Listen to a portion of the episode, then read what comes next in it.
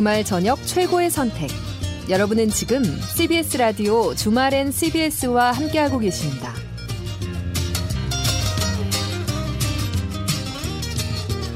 네, 주말엔 CBS 2부 시작했습니다. 이 시간에 간추린 뉴스를 전해드리고 있는데요. 6일 아, 지방선거의 이틀째 사전투표가 코로나19 비확진자 대상으로는 오후 6시에 마감된 가운데 확진자 투표는 오후 6시 30분부터 진행이 되고 있습니다.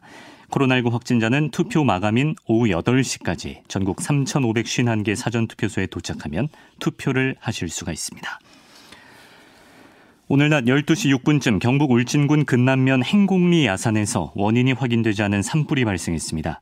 산림당국이 진화 작업에 들어갔지만 순간 풍속 초속 20m 이상의 강풍이 불면서 진화가 늦어지고 있습니다.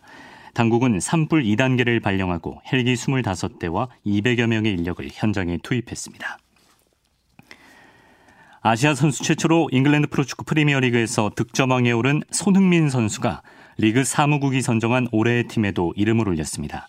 손흥민은 프리미어리그가 발표한 2021-2022 시즌 리그 올해의 팀에서 리버풀 소속의 모하메드 살라, 사디오 마네 선수와 함께 공격수 부문에 포함됐습니다.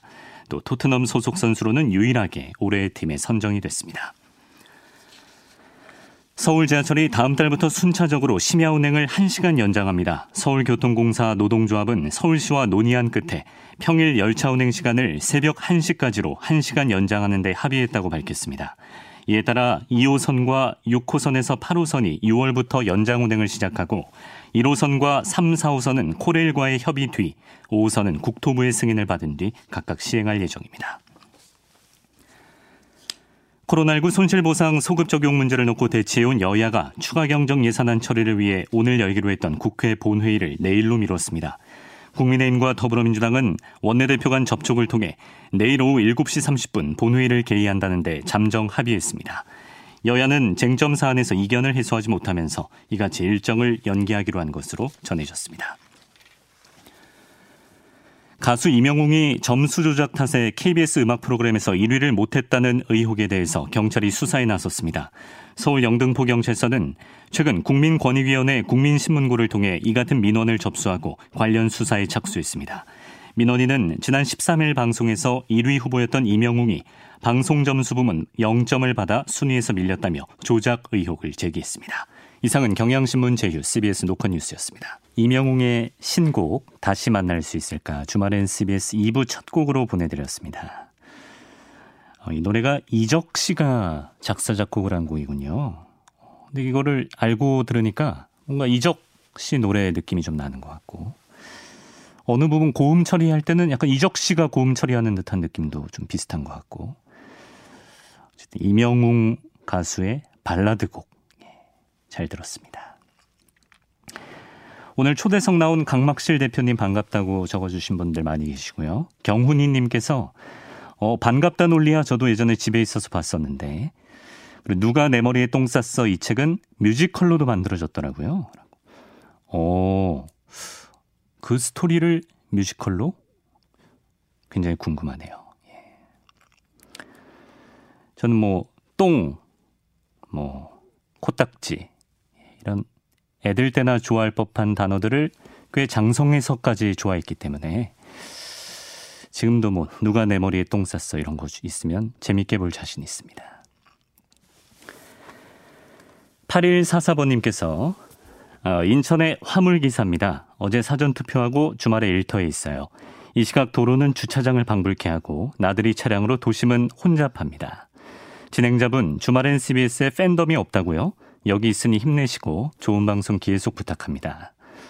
어, 감사합니다. 저희가 중간에 교통 정보가 안 나간 지 꽤 됐는데 이분이 그 역할까지 해주셨습니다. 혼잡하다, 가다 서다를 반복한다. 0390번님께서 6살 손주를 든 준엽이 할미인데요. 예, 오늘 이강민 아나운서의 목소리가 더 듬직하고 멋지게 들립니다. 수고하세요라고. 그렇죠. 예, 저희가 BTS처럼 아미 같은 팬덤은 없지만 이렇게 준엽이 할미, 어미, 아비, 할아비 많은 분들이 애청해 주시고 계십니다. 고맙습니다. 잠 못 이루는 밤 이어가죠.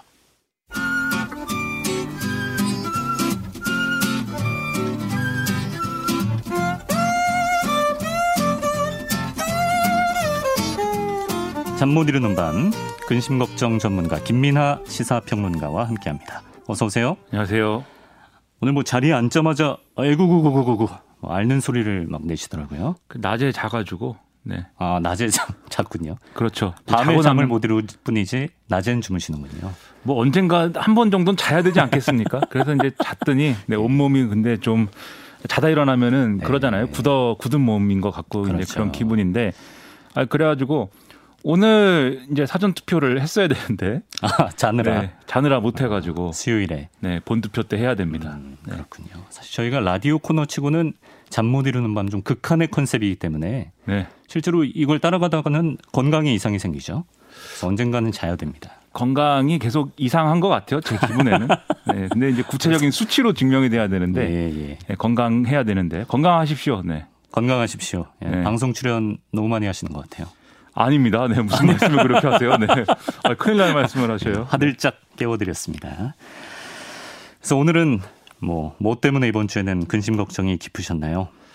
원래 이렇게 오늘 사전 투표도 하고 이제 정말 음. 지방선거 투표가 얼마 안 남았기 때문에 좀 각 당의 뭐 상황이라든가 뭐 지방선거 결과의 어떤 예상이라든가 음. 이런 거를 해야 될 텐데 네. 제가 볼 때 지금 시점에 그거는 그렇게 뭐 중요하지 않은 문제가 된 것 같고 더 있군요. 뭐 중요하다 할까요? 뭐랄까요? 아무튼 어, 더불어민주당이 또 이 박지원 비대위원장 문제 때문에 아. 여러 가지로 혼란스럽기 때문에 네. 이 얘기를 해야겠다. 네, 이런 마음으로 준비를 했습니다. 박지현 공동 비대위원장의 이제 어제 대국민 사과 이후에 아 이제 조금 뭐 봉합되나 이렇게 생각을 했었는데 몇 시간 안 걸려서 다시 좀 잡음이 생기는 것 같더라고요.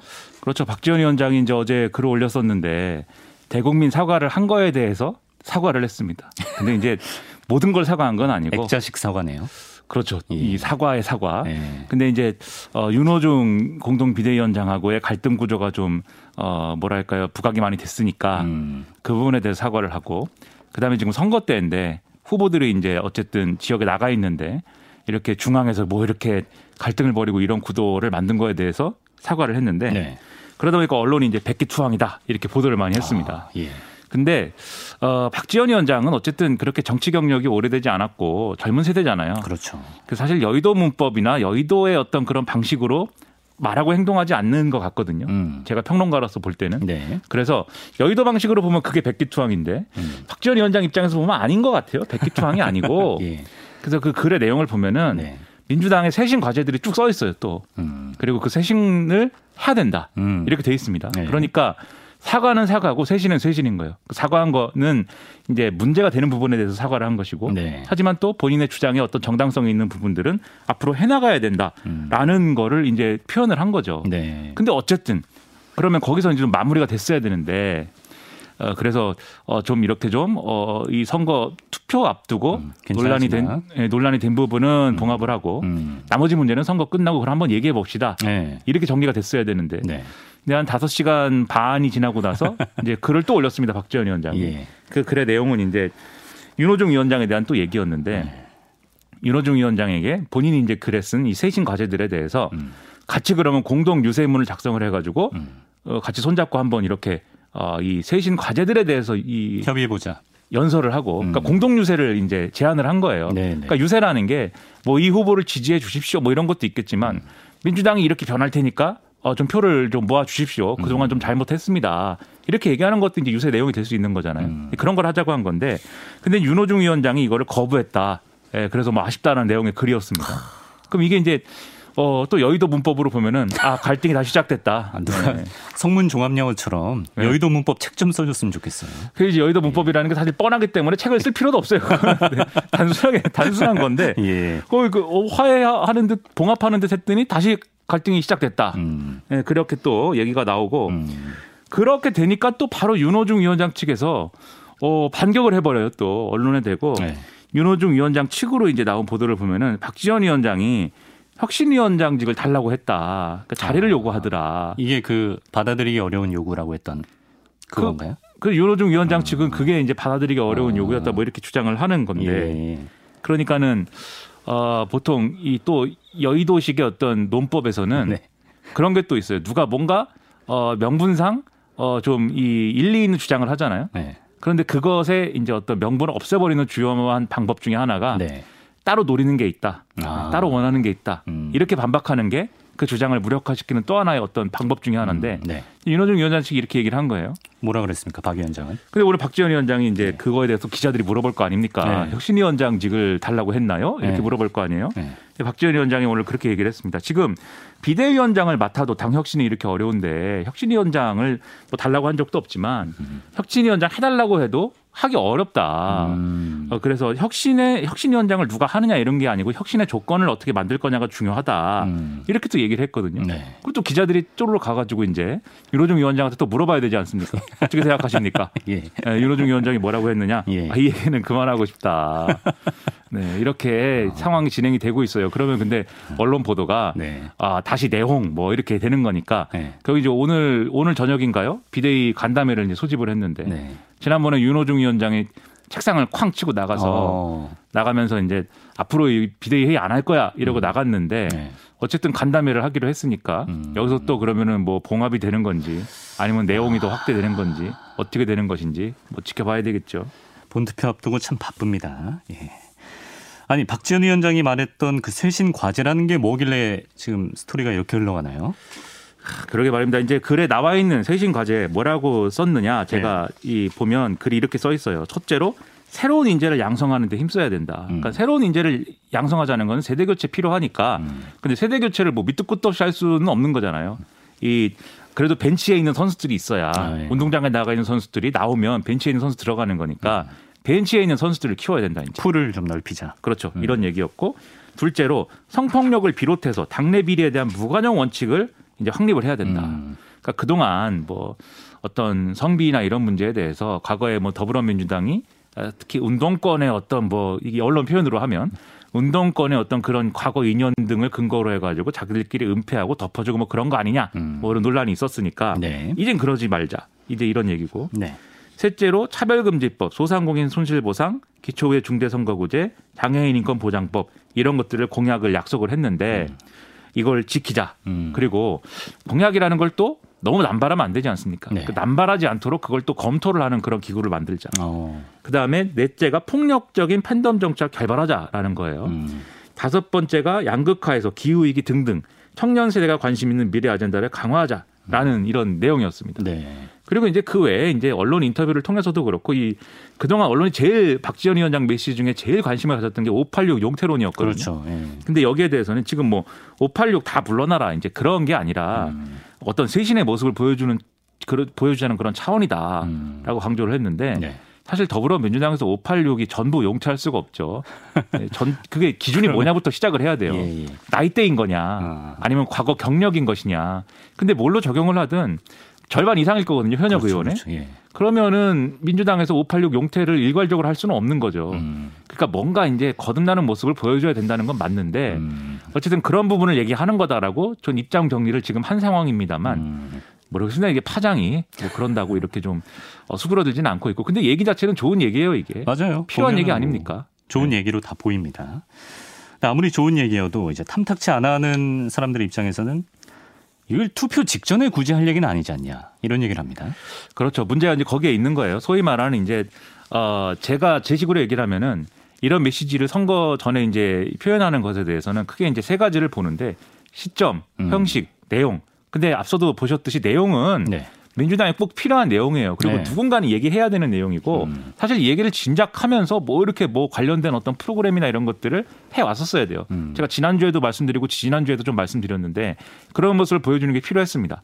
근데 이제 시점하고 형식, 네. 시점은 이 투표일 얼마 안 남겨놓은 상황에서 이제 할 수 있는 그런 행보는 아닌 것 같고 음. 그 다소 무리가 있는 행보인 것 같고 네. 시점으로는 좀 이제 어 이 더불어민주당이 선거 치르는 도움이 안 되는 얘기인 것 같고 네.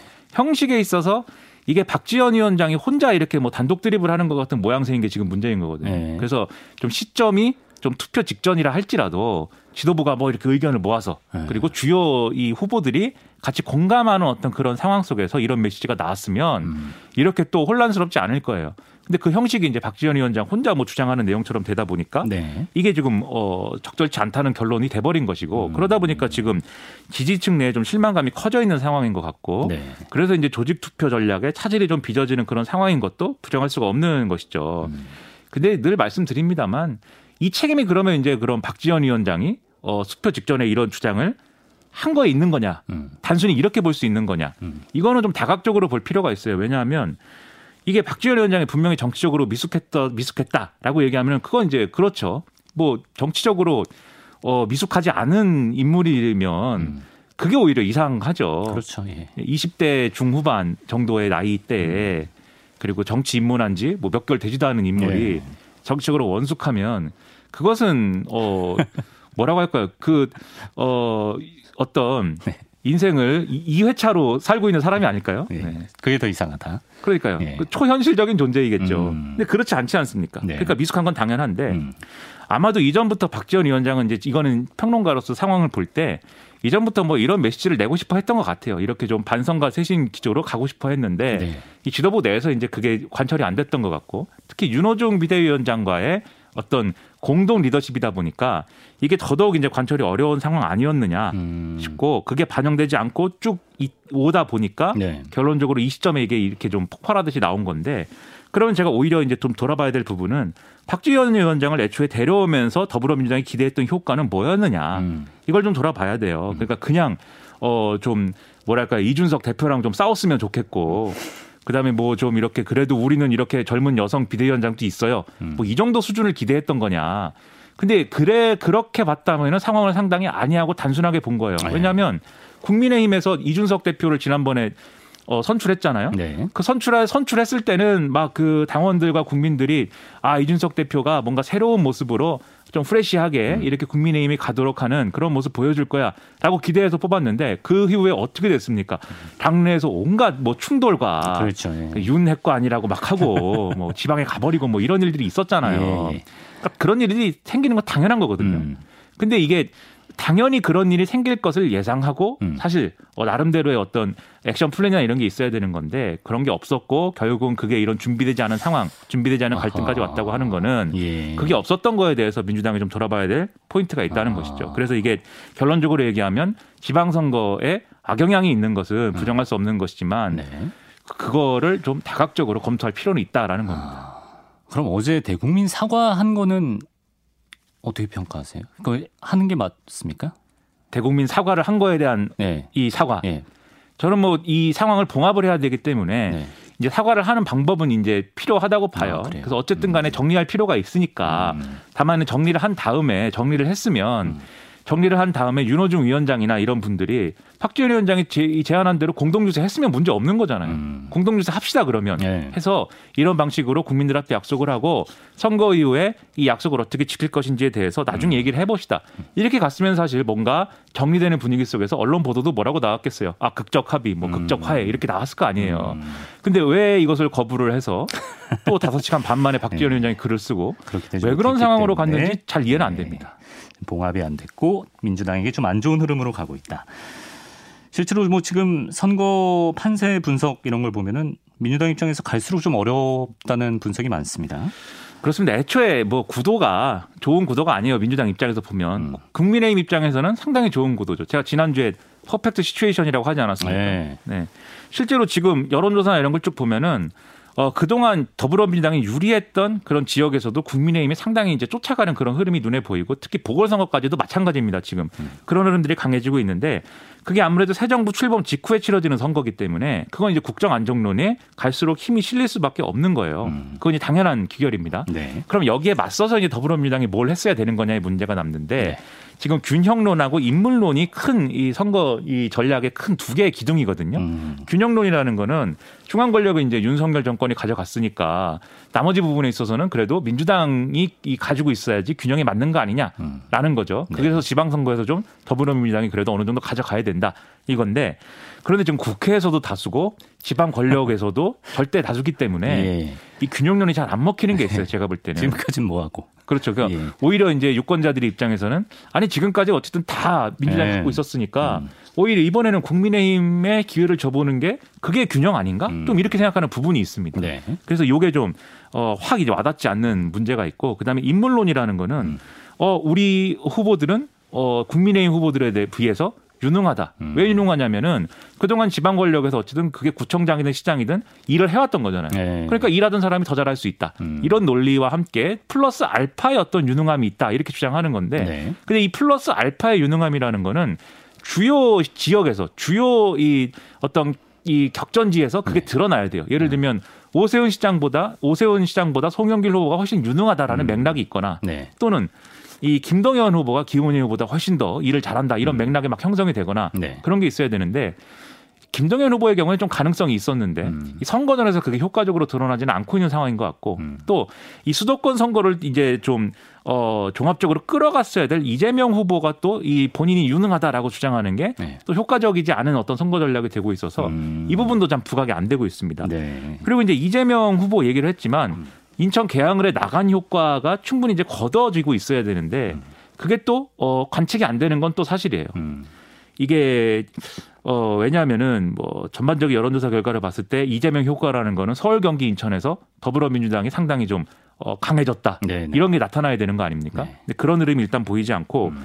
오히려 이재명 후보가 출마한 계양을의 경우에도 막 쫓기고 있다 예. 얘기가 이렇게 되잖아요. 음. 근데 이렇게 될 수밖에 없는 것도 그러니까 이 연고가 없는 지역에 출마를 했다.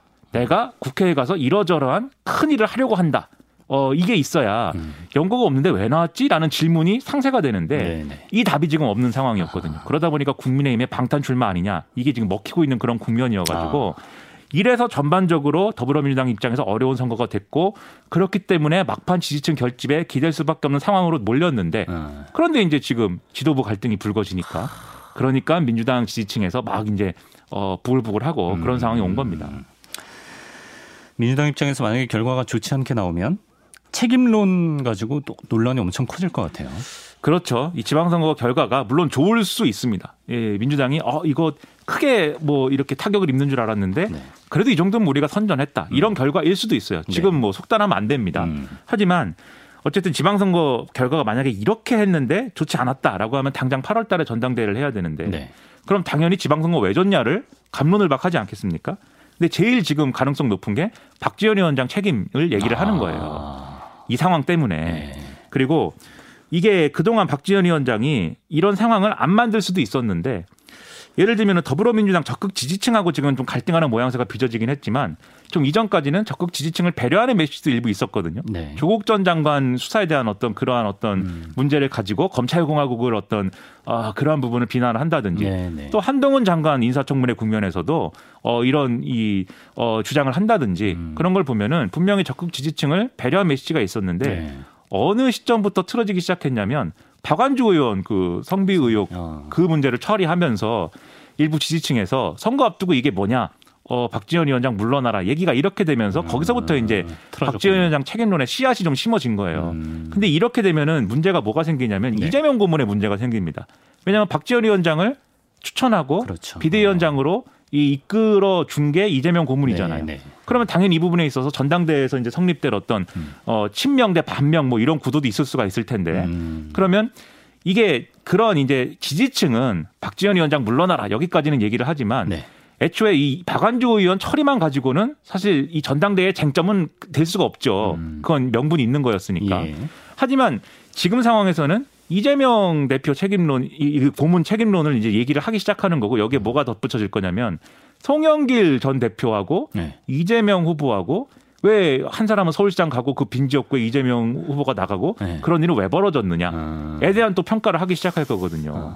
그래서 이재명 후보에게 좀 불리할 수 있는 어떤 국면이 조성이 됐는데 네. 근데 뒤집어 얘기하면은 한편으로는 이런 것도 가능한 거예요.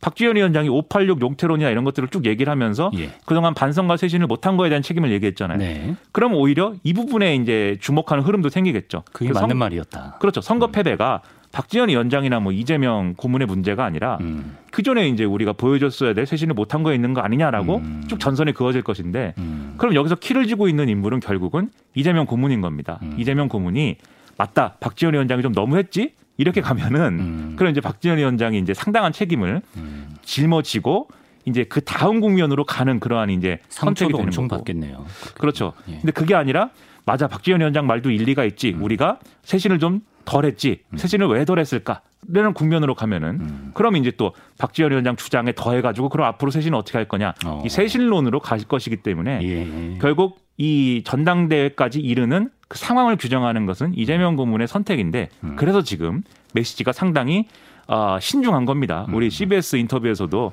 박지원 위원장 어, 뭐 어떻게 생각하냐고 물어보니까 예, 예. 난 모른다 이렇게 얘기를 했잖아요. 네, 그 이유가 거기 있는 겁니다. 모르지 않았겠죠? 그럼요. 네. 당연하죠. 뉴스가 이렇게 나오는데. 그렇습니다. 한판 승부에서 있었던 인터뷰였습니다. 어떤 노래 골라오셨나요? 오늘은 네, 저메인 잭슨과 피아자도라의 When the Rain Begins to Fall. 네. 음. 이게 이제 어, 우리나라 그룹들이 네. 리메이크도 하고 최근에 싸이라는 가수도 음. 네, 또 다시 불러가지고 음. 화제인 노래인데 네. 비가 오기 시작했잖아요. 근데 비는 또 어, 그치고요. 네. 비가 그치면 네, 갭니다 하늘이. 네, 그러니까는 초등학생도 아니고 당연한 얘기를. 네, 당연하죠. 아, 예. 그러니까 지금 민주당 주변에 비가 오고 있는데 예, 예. 뭐 민주당으로서는 예. 해가 갤 때를 대비를 해서 어. 네, 잘 준비를 하고 그런 것들이 필요하다는 얘기죠. 음, 네. 미리미리 하늘은 갠다. 네. 해라. 예. 비는 영원히 오진 않는다. 음, 알겠습니다. 이 노래 들으면서 김민아 평론가와 인사 나누겠습니다. 고맙습니다. 고맙습니다.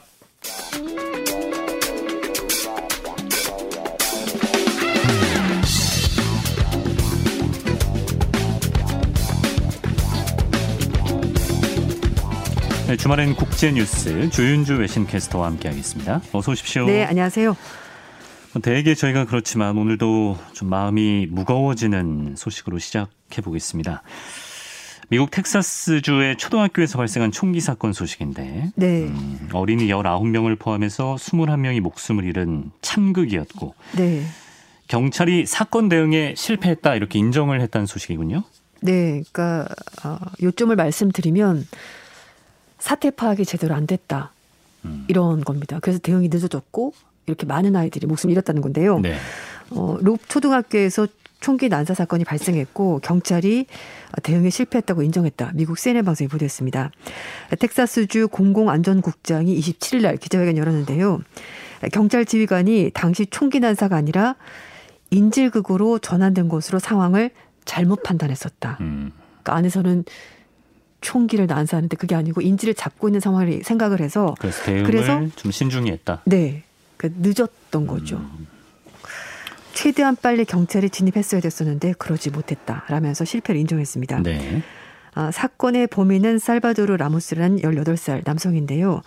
오전 11시 33분쯤 교실에 진입하고 총성이 울렸는데 당시 그 교실 밖 복도에서 경찰이 19명 정도 대기를 하고 있었다고 합니다. 아, 근데 그때만 들어갔다고 하더라도 음. 사실 많은 아이들이 목숨을 구했을 텐데 그렇죠. 경찰이 11시 33분이 아니라 12시 3분쯤. 그리고 48분을 거의 기다린 끝에 결국 마스터키로 문을 열고 들어가서 범인을 자살한 겁니다. 48분을 더 기다려서. 어. 그러니까 결국은 하, 거의 한 시간 넘게 없는. 음. 예. 얼마나 아이들이 공포스러웠겠습니까, 음, 진짜. 그러게요. 그리고 또 여기 이제 그 CNN 기사를 하나 봤더니요. 중간에 네. 아이가 음 12시 3분쯤 한 학생이 911로 전화를 한 겁니다. 10살짜리 아이가 네, 맞아요. 속삭이는 예. 목소리로 저 지금 교실 112호에 있고 네. 어 이제 지금 상황을 설명을 한 거죠. 네. 어 그러면서 여러 사람이 지금 죽었다. 네. 아, 이렇게까지 얘기를 했었고. 근데 그 그러니까- 아이가 바로 살해를 당했죠. 네, 맞습니다. 아, 참. 그러니까 하, 뭐 너무 황당하고 음. 너무 안타까운 사건이어가지고요. 미국에서도 지금 이 사건 때문에 굉장히 많은 국민들이 음. 충격에 휩싸이는 상황이고요. 그렇습니다. 그렇지만 여전히 이제 총기 규제에 대해서는 찬반 양론이 팽팽한 상황입니다. 오늘 뭐 뉴스 보니까 네. 이렇게 비통한 상황 속에서 텍사스 주에서 그것도 네, 무슨 전미 총기 협회 무슨 모임이 연례 행사가 있었죠. 열려서 네, 거기 이제 도널드 트럼프 전전 대통령 대통령. 나와가지고 맞습니다. 이런 악의 존재들이 있기 때문에 시민들이 무장을 해야. 된다. 네. 이런 소리를 또 했다고 합니다. 그럼 그런 악의 존재가 있으면 경찰이 공권력을 동원해서 시민들을 보호해야 되는 거죠. 뭐 초등학생들이 총 들고 다닐 수 없잖아요. 그러니까요. 예. 이거는 우리 정서에서는 안 도저히 맞죠. 뭐, 뭐, 안 서부. 시대가 있었고 또 예. 미국에서는 스스로 방어해야 되는 그런 여러 가지 문제가 있고 그게 아, 자신들의 재산과 생명을 지키기 위해서 꼭 필요하다라는 음. 얘기도 있긴 합니다만 그러나 이런 사건이 끊이지 않는데 예. 좀 근본적으로 생각해 볼 필요가 있지 않을까 뭐 그런 생각이 듭니다. 그렇습니다. 음, 게다가 이제 좀 소름 끼치는 사실이 네. 범인이 범행 전에 자기 SNS에다가 범행을 암시하는 글을 올렸더라고요. 네, 맞습니다. 어, 텍사스 주지사는요, 라모스가 범행을 저지르기 30분 전에 자신의 페이스북을 통해서 메시지를 보냈다라고 밝혔는데요. 세 개의 메시지를 작성했다고 합니다. 네. 첫 번째, 두 번째는 어, 자신의 할머니를 쏘겠다. 할머니를 쐈다. 이렇게 썼고요. 할머니를 샀다라고도. 네, 어. 과거형으로 쓰기도 했고, 네. 그리고 이제 세 번째 게시물은 라모스가 이 범행을 저지른 초등학교 도착하기 19분, 15분 전쯤에 전송을 한 건데요. 네.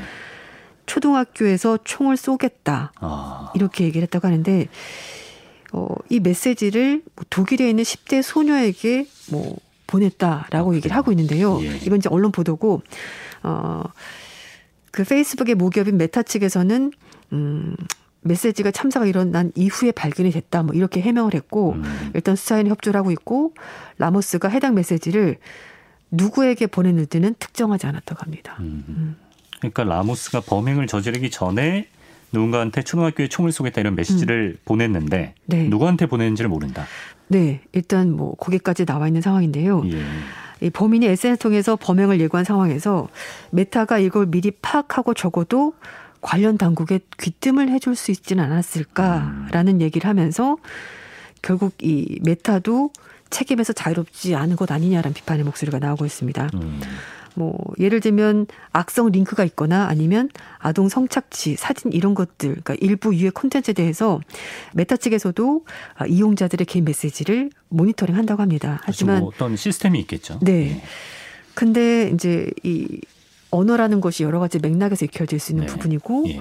또뭐 이미지 이런 것들이 좀 쉽게 감별할 수가 없어서 네. 세밀한 해석이 필요하다는 물론 반론도 있긴 한데요. 네.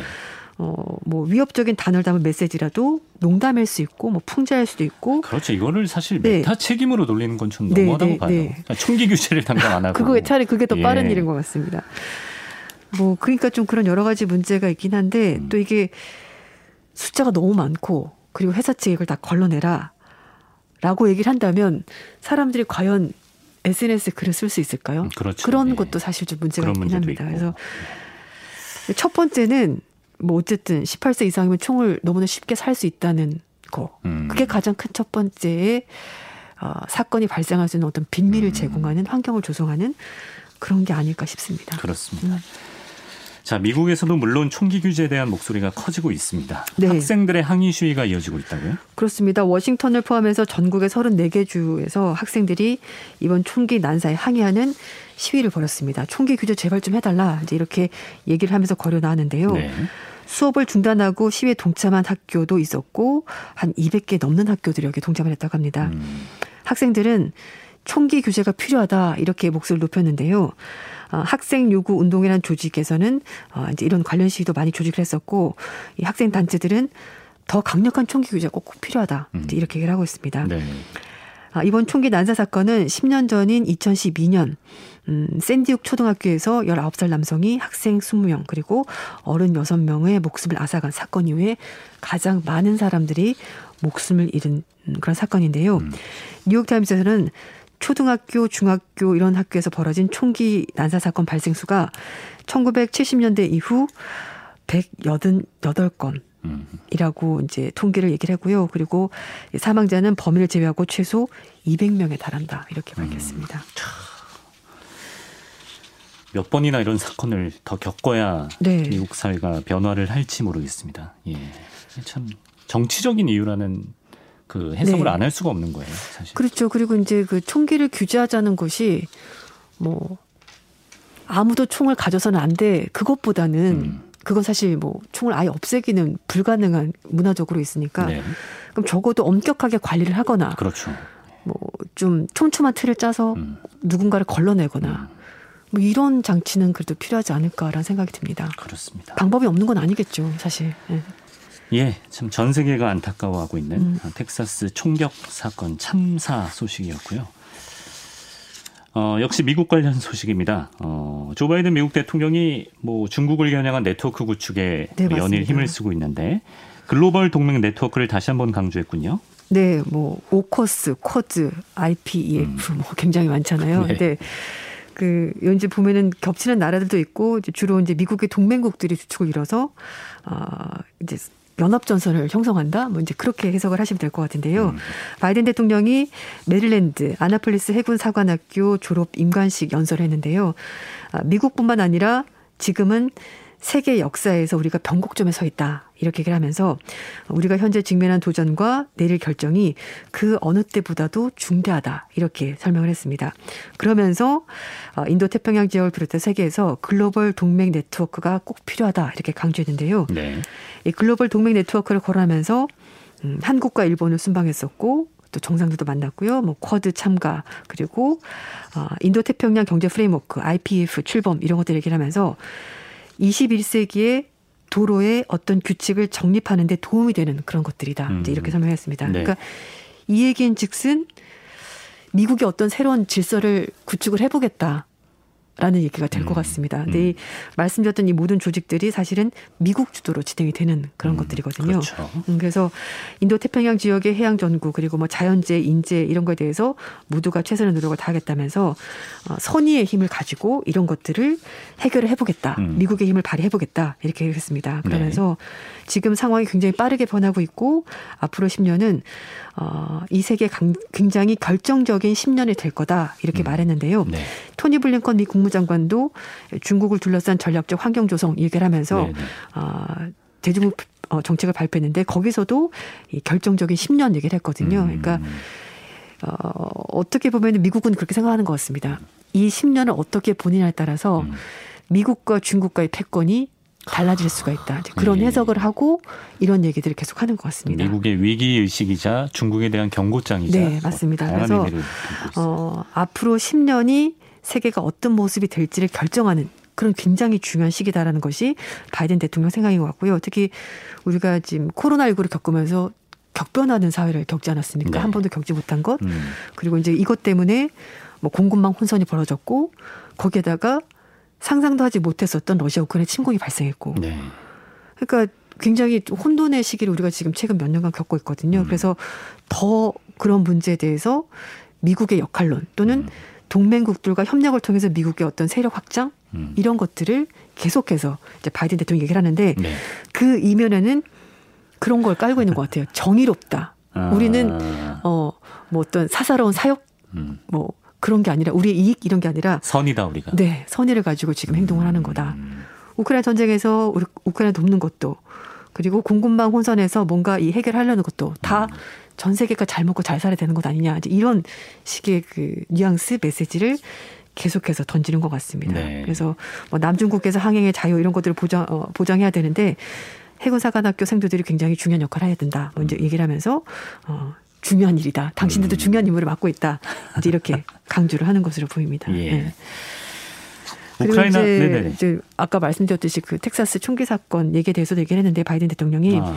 뭐 잠깐 말씀드렸습니다만 18살이 되면은 상점에 가서 누구나 아, 사람을 죽일 수 있는 음. 무기를 살 수 있다는 것 이거 굉장히 잘못된 생각이다. 음. 사실 이건 민주당의 전반적인 생각과도 같은 음, 맥락입니다. 그렇죠. 네네. 뭐 추가로 대국민 성명도 낸다고 하더라고요. 네. 대통령. 자, 우크라이나 젤렌스키 대통령이 어, 러시아군 때문에 지금 항구에 수출용 곡물이 묶여 있다. 네. 우크라이나 아시다시피 이제 곡물을 수출을 굉장히 많이 맞아요. 하는데 그래서 지금 수출할 수 없는 상황이다 이렇게 토로를 했다고요. 네, 그렇습니다. 어, 러시아의 항구 봉쇄 때문에 우크라이나 곡물이 어, 항구에 묶여 있고 그래서 수출량 절반 정도가 지금 나가지 못하고 있는 상황이라고 젤렌스키 대통령이 밝혔습니다. 아, 젤렌스키 대통령은 많은 국가들이 그 전년도 식량 재고가 고갈이 되는 오는 7월쯤 되면 재앙이 될 거다. 이렇게 얘기를 하고 있습니다. 아. 아, 그러니까 젤렌스키 대통령 어쩌면 7월 달까지 전쟁이 끝나지 않을 것 같다라고 생각을 하는 것 같아요. 이게 네. 상황이 풀리지 않을 거다 이렇게 얘기를 하는 것 같고 그 유엔에서 올해 4천만 명 정도의 사람들이 예, 이 공급망 부족 그리고 이제 곡물 가격 뭐 수출 못하는 것 때문에 문제예요. 네. 아프리카는 가뭄까지 와가지고 맞습니다. 진짜 기아가 음. 현실적인 음. 엄청난 위기래요. 네, 그러니까 기후 변화 때문에 안 그래도 극단적인 기후가 계속 나타나면서 네. 어, 곡물 작황이 좋지 않은데 거기에다가 어, 수입까지 할 수가 없는 상황이고 네. 설령 수입을 한다라고 하더라도 너무 비싸고 네. 사 먹을 수가 없고 그렇죠. 러니까 굉장히 어, 위험한 일인데 제렌스키 대통령은 4천만 명이 기아에 처할 거다라고 유엔이 추정하는데 이건 굉장히 보수적인 수치다 이제 이렇게 얘기를 하고 아, 있습니다. 예. 그리고 이제 러시아가 흑해와 아조프의 항구를 봉쇄하면서 무려 2,200만 톤의 곡물이 묶여 있다고 주장을 했고요. 음. 아, 지금 필요한 곳으로 그래서 보낼 수가 없는 거다 이렇게 설명을 했습니다. 음. 아, 제렌스키 대통령은 수, 수출 차질 때문에 이미 곡물과 기타 식품 가격이 급등하고 있다라고 진단했고요. 안토니오 구테스 유엔 사무총장 역시 글로벌 식량 위기가 계속해서 악화가 된다면 앞으로 대규모 기아도 발생할 수 있다 음. 이렇게 얘기를 했습니다. 이에 대해서 주미 러시아 대사가 적반하장격으로 어, 서방의 제재 때문에 식량 위기가 발생한 것이다 이렇게 반박의 메시지를 냈네요. 네, 그렇습니다. 아, 아나톨리 안토노프 주미 러시아 대사가 서방의 테러 제재 때문에 지난 몇 년간 식량 위기가 있었는데 이게 더 악화된 거다 이런 주장을 펼쳤습니다. 네. 안토노프 대사는 워싱턴 주재 러시아 대사관에서 발표한 성명을 통해서 미국이 러시아에 대해서 불법적인 제재를 가하면서 위기가 더 악화된 거다라는 주장을 펼쳤습니다. 그러면서 미국 관리들이 러시아가 농산물을 거래할 기회를 제공하는 것으로 알려진 뭐 규제 면제에 대해서 언급했지만 뭐 수출업자들이 선적 기회를 얻지 못하는 경우가 많았었고 뭐 지급 차단, 뭐 대출 보험 거부, 뭐 화물선 예약에 문제가 생겼고 뭐 종자 구입 문제 여러 가지 때문에 음. 결국 제재 때문에 수출을 못하는 거다. 뭐 이렇게 얘기를 하고 있습니다. 네. 그리고 어, 지금 이렇게 제재를 하는 것이 극도의 위선적인 행위라고 말하면서 식량 위기에 대해서 러시아를 비난하는 미국의 태도는 전혀 근거가 없는 거다. 음. 주장은 근거 없다 이렇게 말했습니다. 네. 그러면서 이 러시아 수출을 러시아는 수출의무에 전념중이고 유엔을 통해서 가장 심각한 문제를 해결하기 위해서 뭐 음. 협상 준비하고 있다. 뭐 이렇게 얘기를 했습니다. 예. 아, 또 책임 있는 나라들이 서로 이렇게 아웅다웅하는 사이에 역시 네. 이번에도 가장 빈국이 맞아요. 더 비인해지고 있습니다. 그게 음. 큰 문제입니다, 진짜. 그렇습니다. 음. 여기까지 조윤주 외신캐스터와 국제뉴스 함께했습니다. 고맙습니다. 네, 감사합니다. 스테파!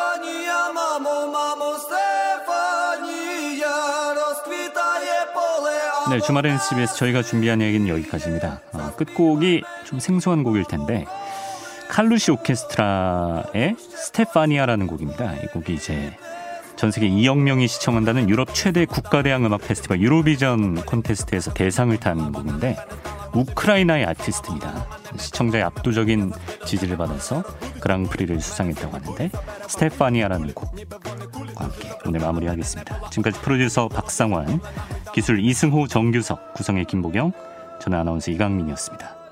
기술 이승호, 나경록입니다. 이강민이었습니다. 고맙습니다.